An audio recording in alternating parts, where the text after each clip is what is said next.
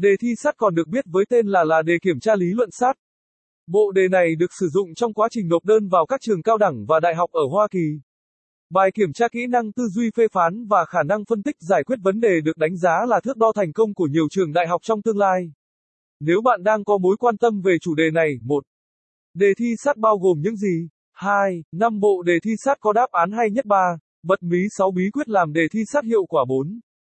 Kết luận bài viết được viết bởi Anh ngữ ETSTS, Lầu 3, 215 Nam Kỳ Khởi Nghĩa, phường 7, quận 3, thành phố Hồ Chí Minh phone 0933806699 website https 2 gạch chéo gạch chéo etest edu e vn gạch chéo.